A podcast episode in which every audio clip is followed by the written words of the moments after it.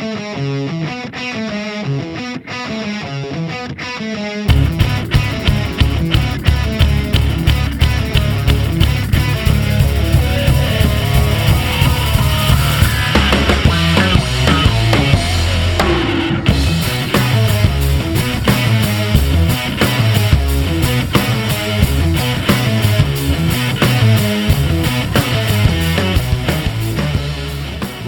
Blue Shirts fans, to episode number 49 of the Locked On New York Rangers podcast. I'm your host, John Chick.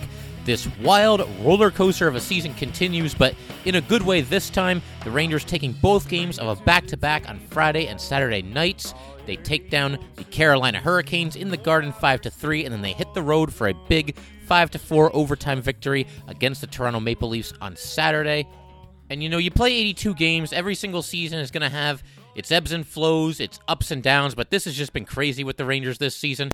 You know, they were hanging on by a thread coming into these two games. And what I mean by that is they had just lost four out of five games going into the Christmas break. The only game that they won was against the Ducks. It's a Ducks team that isn't very good to begin with, and they were definitely compromised with injuries and illnesses throughout the locker room. So it definitely seemed like the holiday break served the Rangers well. And, you know, just when it's starting to look like they might be in a free fall down the standings. You know, again, having lost four out of their last five, they bounce back with two big wins against teams that are each in front of them in the standings and two teams that each would be in the postseason if the season ended today. So this was huge. This was a huge couple of nights for the Rangers. And listen, if you're the Rangers, it really does not take much to turn this thing around. All it takes is just one little hot streak, and you are right back there as far as the postseason picture is concerned. And hopefully, this is just the start of it because they had to really work hard to get these four points here.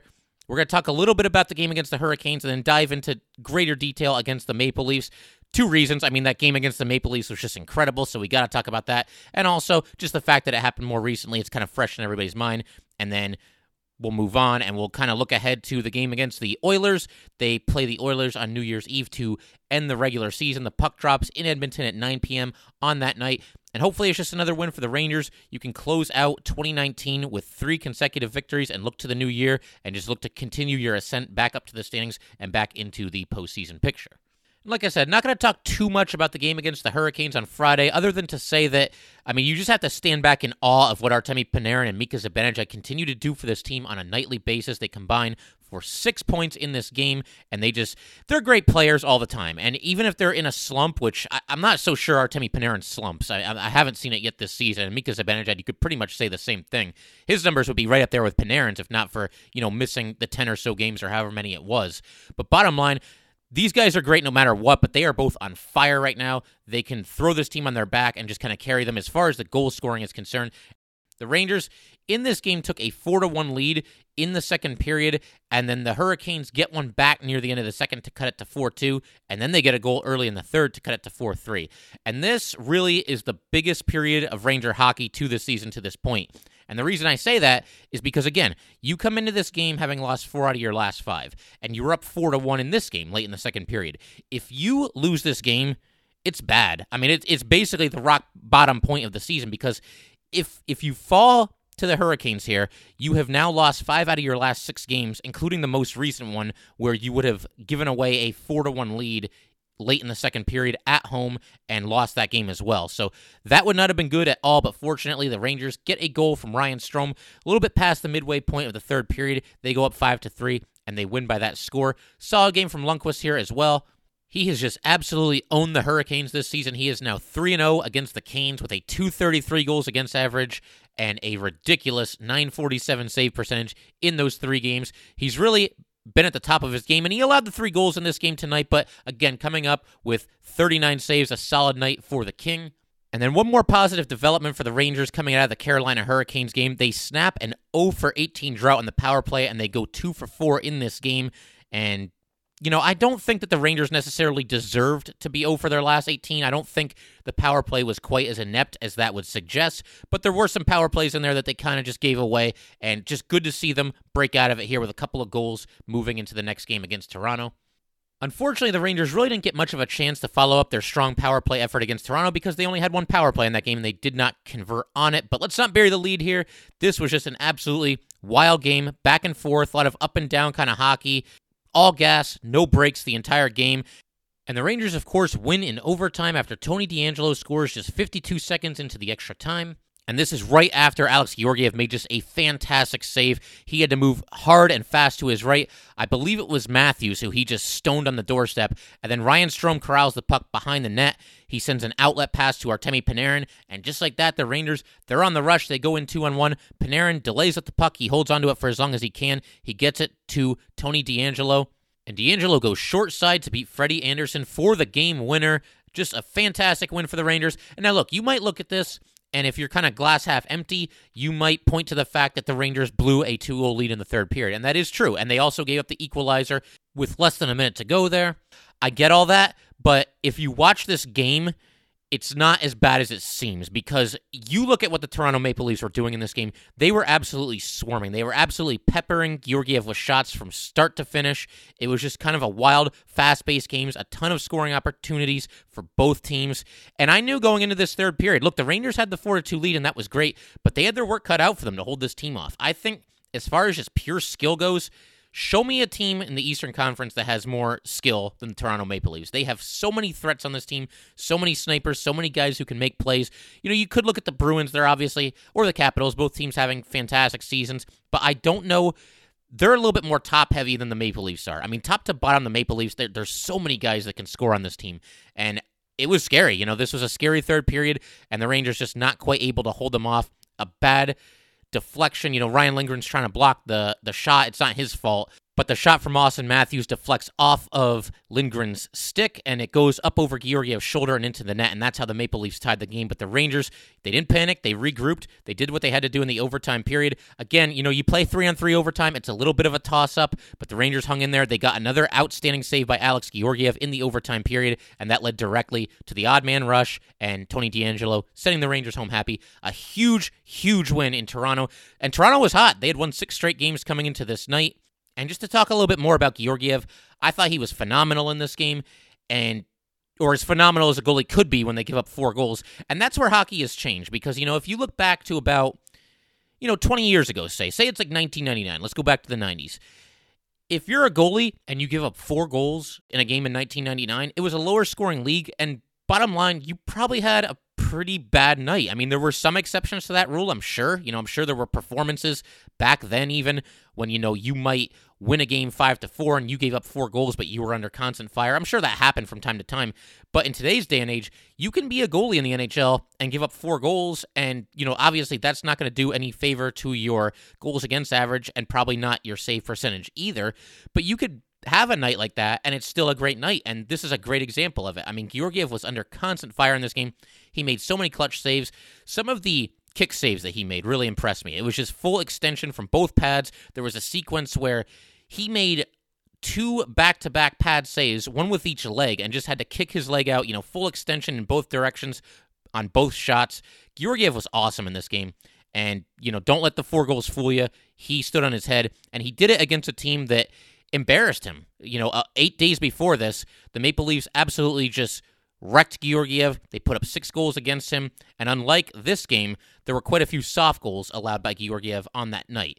You know, he gave up at least three soft goals in that other meeting against the Maple Leafs, but he bounced back here tonight, again, against a very dangerous team in their building and a team that basically just blistered him a week earlier. And this is the first time that Georgiev had played since that game as well. So a great bounce back performance from him. We've seen his resilience at different times this season, and we saw it again in this game. And, you know, again, don't let the four goals fool you. He was awesome.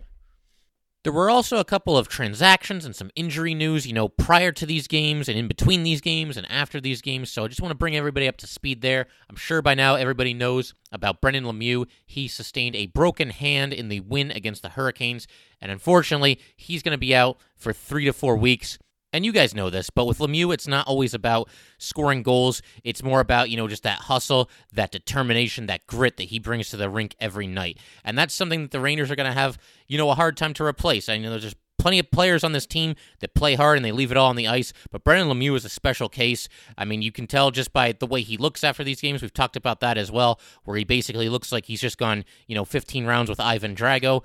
And he's somebody who just skates every shift like it's his last And I think he's just one of those guys that holds everybody accountable. You know, it, just by his style of play, the way he's willing to, you know, throw himself in front of shots, the way he's willing to, you know, mix it up with Tom Wilson, all the things that he does on the ice. He's just a scrappy, gritty player. He's not going to back down from anybody, despite, you know, not always being the biggest guy out there. And he's somebody that the Rangers are definitely going to miss. So, you know, we'll look forward to, to getting him back on the ice and we'll see how the Rangers handle it in the meantime. Now, they initially called up Steven Fogarty. Fogarty was a third round pick by the Rangers, going 72 overall in 2011, and he's only played 12 career games at the NHL level. He played just the one game this year. He's actually already been sent back down to the minors, but he played just the one game this year. He logged just 2 minutes and 46 seconds of ice time against the Toronto Maple Leafs. He played 10 games last year and just one game the year before that. He has yet to record a point in those 12 games at the NHL level, but he's a guy who overall has produced in the minors, at least to a certain extent. Fogarty is second on the Hartford Wolfpack this season with 23 points. He has scored nine goals and dished out 14 assists. And Fogarty joined the Wolfpack in 2015 2016, but he only skated in three games that season. But last year, by far his best season with the Wolfpack 66 games, 21 goals, 31 assists. So a guy who, you know, hopefully eventually he's still just 26 years old. I mean, that almost seems kind of old, you know, when you look at what the Rangers are doing and how young this team is. But somebody who I'm sure the Rangers still have, you know, fairly high hopes for, and they, they hope that he can eventually be a contributor at the NHL level. But for now, he is back with the Hartford Wolfpack. I have not seen any news about a corresponding move as far as who's going to take his spot on the active roster, if there's going to be another call up from the Wolfpack, but we will keep our eyes on that. But yeah, I mean, with Brendan Lemieux, and, you know, I don't like to use the war analogy. You know, every now and then you hear it with football quite a bit. Oh, it's a war out there, and sometimes with hockey. Oh, it's a war. It's a battle. It's the. It's not war. Okay, these are games. War is war. These are sports. These are games. Okay. But if I'm ever going to go there, if I'm ever going to say that it looked like somebody went through a war, you know, after a game, it's Brendan Lemieux. I mean, this guy looks like he's been through a war at the end of games. I mean, just look at his face. You know, it's always banged up. And it's going to be hard, like we said, to replace that grit, that fire that Lemieux brings to the table every single night. And again, you know, Lemieux only had the five goals and eight assists in 35 games this season. He has just one assist in his last nine games, but again, it's not really about that with Lemieux. He brought the intangibles to the rink every night, and the Rangers absolutely going to miss Brendan Lemieux while he's gone. We also have to talk about the fact that Brendan Smith was a healthy scratch against Toronto. I believe a healthy scratch for the first time all season. And, you know, it's weird because I, I got to give Brendan Smith some credit for, you know, being willing to be moved from defense onto the wing this season. It's not something he's familiar with, and he does add a little bit of versatility for the Rangers. But this is a guy who signed a four year, $17.4 million contract with the Rangers. He is in year three of that deal. He'll also be under contract next season. That is an average annual value of $4.35 million per season, and he is actually the eighth highest paid player on the Rangers, and yet here he is as a healthy scratch. The Rangers, they really have some albatross contracts. Uh, you can also throw Marc Staal in with that. He's been a healthy scratch at times this season. He's making $5.7 million per season. And Brady Skjei, you know, that's not looking so good either because he's played well at times this season. But Brady Skjei is the sixth highest paid player on the Rangers. He signed a six year, $31.5 million contract that is an average annual value of 5.25 million. So there are a lot of guys right now on the Rangers who are making big bucks that you know, frankly, and I, I I'm not trying to, you know, throw these guys under the bus or anything like that, but these don't really seem like they're very good contracts. And Brendan Smith, you know, he's kind of just the newest example of that because here he is as a healthy scratch. You know, this is a guy, I'm sure when the Rangers signed him to this big money contract, they didn't envision moving him to the wing of the fourth line and, you know, just have limited ice time. You know, they signed him to be probably a top four defenseman and a guy who's, you know, going to be a key part of what they do on the blue line. And unfortunately, you know, and Smith, you know, to his credit, he he was willing to, to make this move for the team. It opens up some spots on the blue lines for some other Ranger defensemen that they want to get into the lineup. Bottom line, I don't know any other way to say this, and I don't dislike Brendan Smith, but this contract really, I don't think is paid off. And it'll be interesting to see how they use him moving forward. Obviously, we just mentioned that Fogarty has gone back down to the minors, and Micheal Haley is constantly in and out of the lineup. So I do think Brendan Smith will be back out there on Tuesday against the Oilers. This is probably just a one game thing because, you know, Micheal Haley likely to be a healthy scratch again, and Steven Fogarty at least momentarily out of the picture. But yeah, I mean, it, for a guy that's making this much money, you know, it, he's he's barely, you know, hanging on to even just being an active player at this point. So we're going to do a whole separate episode eventually where I talk about some of these, you know, bad contracts that the Rangers have given out over the last few years. And, you know, they're not all terrible contracts. I don't want to make it sound like Brendan Smith is worthless or anything like that because he does have a physical presence. I think he does play hard. He cares. He scored that ridiculous goal earlier this season where you just didn't even know he had a move like that in him when he went in on the breakaway and scored. But yeah, Brendan Smith just one of a couple of guys who really have big contracts, and maybe the Rangers not quite getting their money's worth out of him. So we're gonna have a whole episode on that. There's a couple of guys I want to talk about that fit that description as you know maybe being just a little bit overpaid. And in hockey, you know the salary cap is tight, so you can't afford to be overpaying guys. You can't afford to sign guys to you know fairly big money deals and then have them you know not really give you a whole lot in return. Otherwise, you end up, you know, not being a very good team. It's hard to overcome a lot of bad contracts or, or subpar contracts, I guess would be the better word, because none of the guys that I'm going to talk about when I do that episode, I think, have given nothing to the Rangers. I mean, they all they all bring a little bit to the table, but again, you know, you just can't be shelling out big money for guys who aren't going to consistently make an impact. And as for Brendan Smith, like I said, I think this is just a one game thing. I think the smart money is on him being back out there on the ice when the Rangers take on the Edmonton Oilers on Tuesday. And just to kind of give you guys the cliff notes of this game against the Maple Leafs, again, just a wild game, and the Rangers take an early lead in this one. Ryan Strome has the puck behind the net. He passes in front to Brett Howden in the slot. Howden kind of steps back, flicks a wrist shot into the twine, and it's 1 0, 141 in the first period. And Brett Howden, a guy that we've talked about, the Rangers need to get him going a little bit. He's kind of moved up and down between the third line and the fourth line. But a big goal here. He recently snapped a lengthy scoring drought, so hopefully, you know, that kind of relieve some of the, the pressure a little bit and he can just relax and play hockey and, and you know get back to doing what he does. And you know again he's a young player but he's a guy the rangers if they're going to make a run they need him to take a couple steps forward here and, and hopefully they're just starting to get him going and he's moved to the wing recently, and that's really cool too. A, that he was willing to do that, and B, you know, I think it helps him. He's a young player. There's not quite as much on your plate when you're playing the wing as when you're playing center. So, yeah, you know, the Rangers were in a little bit of a partial line change here, and that's why it was Strome who passed to Howden, but they made it work. Howden gets the goal, and you know what? Leave leave Howden on the wing going forward. I see no reason not to do that because it seems to have gotten him going just a little bit here. The Leafs get one back, tie the game at one when William Nylander scores late in the first period and also very late on the power play. The Ranger penalty killers were just gassed on this. I mean, they're they're just back on their heels. They basically were in their own zone for the entire two minutes here and just just really running on fumes toward the end of this power play. And the Leafs make them pay.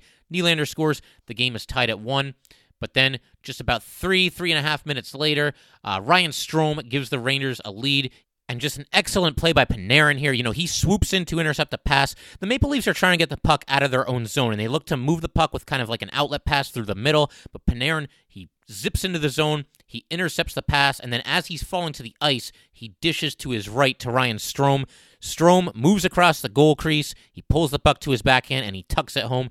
And just like that, the Rangers up two to one, less than halfway through the first period. And we see that combination strike again. You know, Panarin and Strome, they have a special, unique chemistry out there on the ice.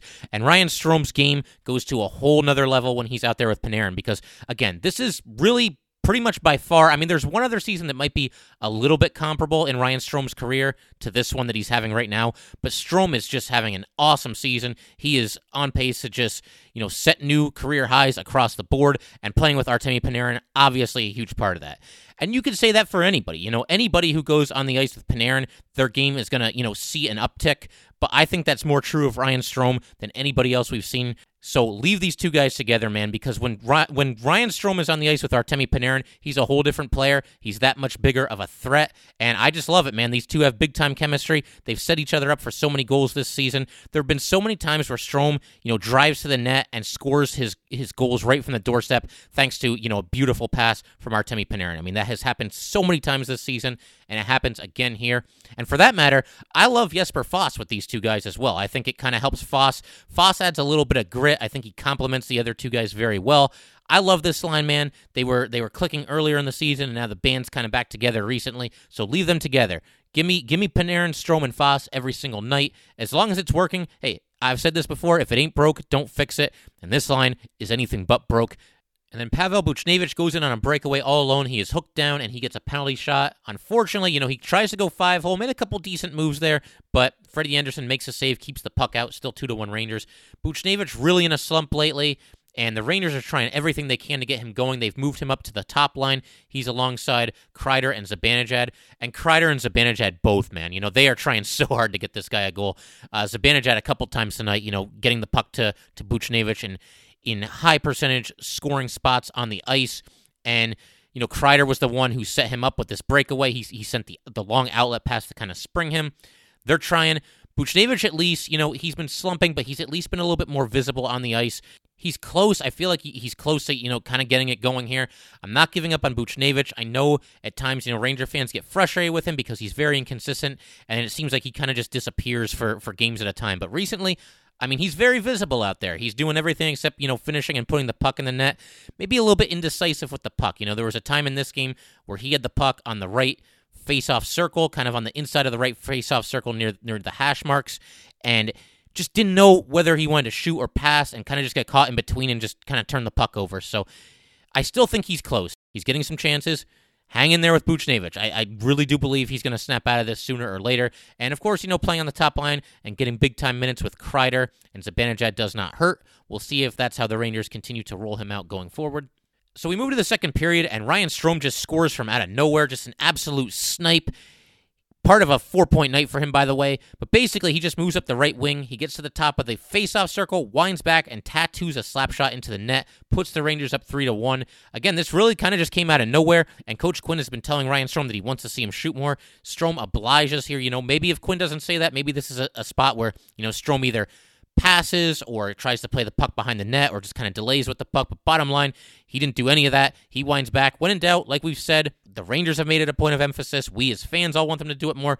Put the puck at the net. And right here, you know, you didn't really know for sure that this was going to be a goal. I mean, it, it didn't really look like it was that dangerous of an opportunity. But hey, like we keep saying, you know, you put the puck at the net and good things are going to happen. And then kind of a bad goal given up by the Rangers here. You know, it wasn't Georgiev's fault, but Mika Zibanejad wins a faceoff in the Rangers zone, and Trouba and Skjei, just a little bit of miscommunication, kind of like a, you know, I got it, you take it kind of situation with the puck. And the next thing you know, the puck goes right to Auston Matthews, and he just drills a slap shot home to cut the lead to 3 2. I don't know if it was just miscommunication between Skjei and Trouba, but that really can't happen. You know, that's a big face-off win by Zibanejad in that situation. Any draw in the offensive or defensive zone, you know, it, it's that much more important because you can either create or prevent a scoring opportunity off of every faceoff that you win in those situations. But here, you know, unfortunately, they just turn the puck over, and Auston Matthews makes them pay, and it's three to two, just like that. But then Mika Zibanejad picks up his teammates late in the second period. He is sprung on a partial breakaway by Chris Kreider. He's but he's going up the right wing, so he can't go you know straight to the net. And he what he does is he fakes a slap shot. I mean, it looked like he was just going to tattoo it, and then slips a shot right through the five hole for the goal. I think maybe Andersen initially thought that Zibanejad was going to go for the slap shot, and then when he didn't go for the slap shot, maybe that he was going to try to go around him and go short side. But instead, Zibanejad, I mean, he's just a magician. Just puts the puck right between his legs. If anyone has any doubt left of whether Mika Zibanejad is a true bona fide superstar, top 20 type player in this league, you can forget about it after this goal. This was just a thing of beauty. There's only a couple guys in hockey who are going to make a play like this. Zibanejad is the real deal, and along with Panarin, the Rangers have two bona fide superstars after so many years of not even having one, and both of them are just on fire right now. And it's big because if you're the Rangers, now you can get away with, you know, other guys being in slumps. You know, Chytil's in a bit of a slump. He hasn't done much. Kaapo Kakko really has done nothing recently. Pavel Buchnevich has done very little. And if you're the Rangers, you can get away with all of this because you've got two superstars who are just throwing the team on their back right now as far as goal scoring is concerned.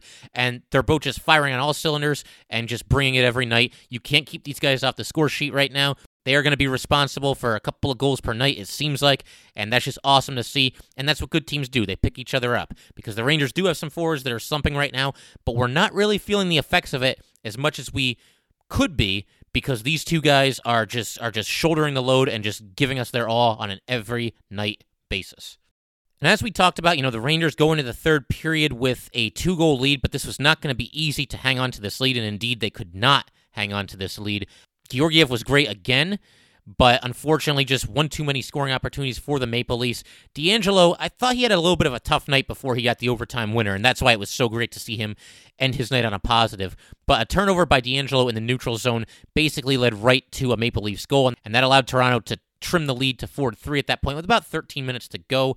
And then toward the end, man, just just a couple of wild scrambles in front of the Ranger net. I mean, they are doing everything they can, but Toronto's relentless, man. And again, I don't look at this as oh the Rangers blew it. I look at this as man, Toronto is unreal. I mean, they are unreal with the amount of pressure that they put on you during a game, and they end up getting the equalizer. They get a fortuitous bounce, as we discussed, off the stick of Ryan Lindgren and into the net with 52 seconds remaining.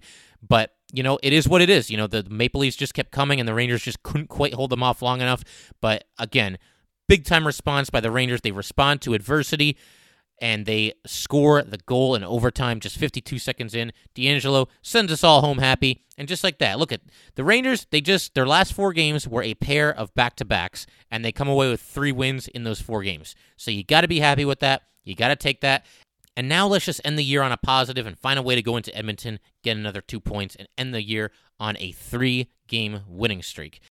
And the only other really big point that I want to make before we wrap up here, just kind of some closing thoughts here. If you're the Rangers, ask yourself this question Who can't we hang with in this league? Who, which team in this league can we not play with? Because if you're the Rangers, you just took down a deadly efficient Maple Leafs team in their building and a team that really basically just wrecked you the last time you played. Now, granted, their last meeting, it was 3 to 3 going into the third period, and the Maple Leafs just kind of pulled away. So I get that.